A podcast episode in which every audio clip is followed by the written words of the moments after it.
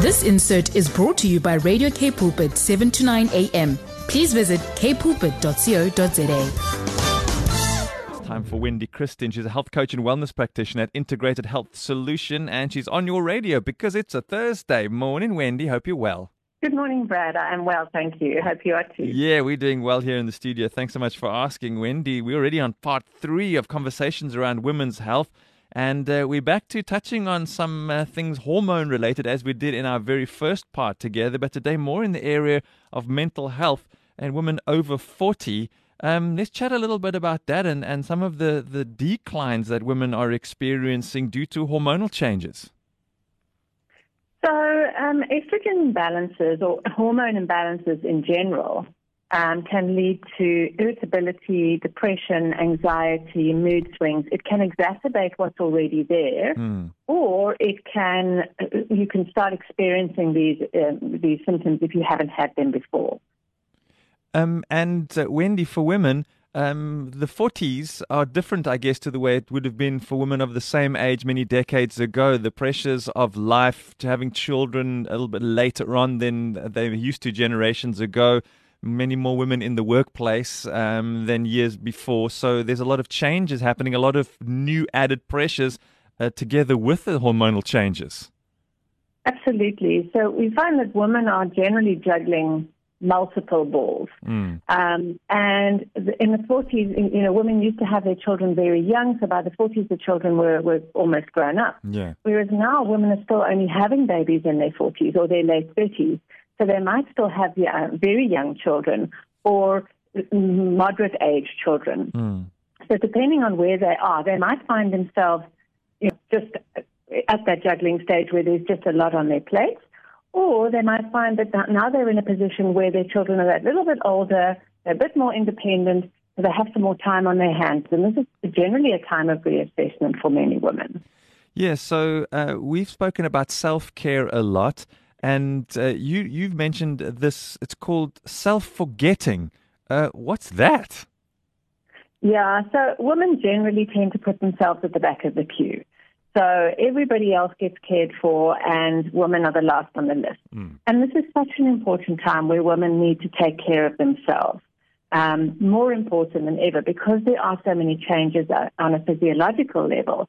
They need to start learning to, to take care of themselves so that they can continue to take care of all the other responsibilities that they have. Yeah, and if you're going to be doing the self forgetting, you're not going to get to the self caring, and that's so vitally important. I, I even hear my own wife talking about it more and more, even with her girlfriends and the women involved in her business, bringing that to the fore, saying we cannot neglect this. This is so much part of who we are as women, taking good care of ourselves and putting our best foot forward. That's right.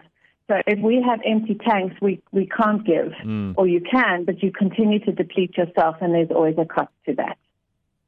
So, chat to us a little bit about uh, what what are some of the things that uh, can really help women in this area of mental health. Um, you know, when one says mental health, you always assume there must be a disease there, but that's not really what we're talking about at all. Is are we? That's not really the point of this conversation entirely. No, that's not the point of this conversation. Um, really, it's if we if we look at our emotional, physical, and spiritual well-being, um, we, we're looking at well-being. So if um, if we're not taking care of ourselves and we're not taking care of ourselves um, emotionally or mentally, Hmm. we're also going to experience difficulties physically or spiritually or connecting with uh, you know socially those kind of things. So I think the three important things um, so that we're not self-forgetting is to practice good self-care, to connect with people who fill our tanks because there's many people that don't, Yes. um, and can manage our stress well. Um, before we get stuck into talking about these individually uh, in the next few minutes we've got together, uh, I think it's very important also for husbands or for sisters or whichever stage of life a woman is in um, to actually have someone special like a husband saying, just go, go and spend time with the friends or go to this, do this, do, just to ensure that they take that step outside of that responsibility. And, and would it be fair to say that some women feel guilty when they go and do these things, that take care of something special just for them? I, I, I think that's a big factor. I think many women feel guilty. I, I think they feel pressured um, to not take that, um, you know, to take care of themselves because they have so many responsibilities. And sometimes they do get a little bit of flack or resistance from, you know, their other half or whoever, uh, whoever else is around them. But I do think that it's, it's a very important part, and we need to support one another in this. So, yes, to the husbands, to the partners, to the whoever it is, we need to allow each other that space to be able to take care of ourselves so that we can give back more. Because when you are filled up, you are going to be able to give back more. Yeah, I love that, filling up your tank. Let's touch on self care. We have in the past, but let's quickly chat about that very briefly, Wendy. Okay, so the way a woman feels about herself physically has a huge in, impact on how she feels emotionally and mentally. And so, therefore, eating well, exercising or moving your body, resting, sleeping well, and resting and sleeping are different, mm. uh, are very important uh, components of self care. We can't eat badly and not move our bodies and expect to feel vibrant and healthy. Well said. So, so it's it's it's about doing what you can do because I think again then guilt steps in. I didn't. I ate that. I didn't get to the gym or I didn't take my walk or I didn't do my rebounding or I didn't do my stretching. To, and then there's a, a, real element of guilt again that steps in. Yes, and I think with self care we have to take that guilt out of it. Mm. self care is so much broader than what we didn't do. It's what did we do? Yes. You know, did we, if we can look for the things that we did do, whether, you know, it doesn't have to be the exercise that day, but maybe we connected with a friend, or maybe we um, ate a salad for lunch, or whatever it is, we did something that uplifted us. And that's also part of self care. It's not about what we didn't do. We've come, we're still in, but we certainly have come from a more difficult stretch of COVID and the restrictions, and that's really kept a lot of people apart. And we know that uh, being together and being interdependent and connecting is such a vital part of mental health. And, uh, you know, and some of the ladies, you know, they love to give a hug or whatever, and suddenly you feel isolated. That could have been really tricky. I mean, if there was ever a, a need to connect, it's been over the last time, and, and people having to go without. Yes, um, this has been a very, very difficult time for many. We think of social isolation as um, it's almost torturous it really has a negative impact on people. And so, and I think what's happened as well is people have now withdrawn and and find themselves in this cocoon. Now they don't mm. want to go out; they need that social interaction, but they're almost stuck in a, in a zone of comfort, if you like. Yeah. Um, and are scared to venture out.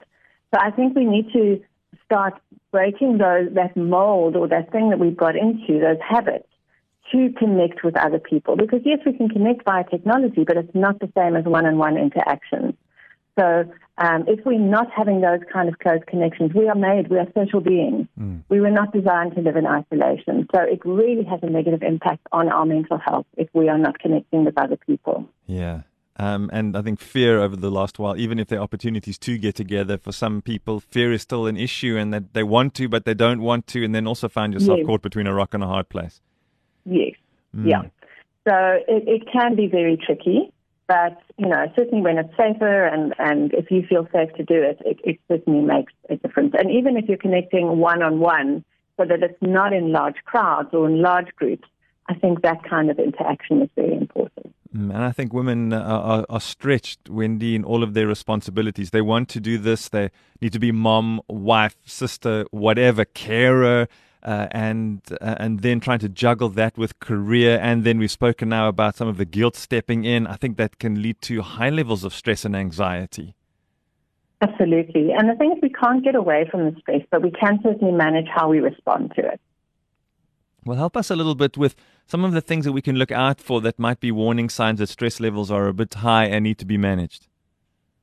Okay, so the most common symptoms I would say would be headaches or digestive problems, some women can experience fluctuations in their blood pressure or even heart rhythm disturbances. You know, so you have that racing heart. Mm. Um, brain fog, fatigue is a very common one. You know, you just feel exhausted no matter how much sleep you get. Yes. Um, concentration and memory problems. You forget a lot of things. Um, and then you can either gain or lose weight. Most tend to gain weight, but you do certainly have that set of women who lose weight. Mm. And if you're sitting with some of these little alarm bells going off, Wendy, what can we do about it? So stress management looks different for everybody. So we really have to find what works for us.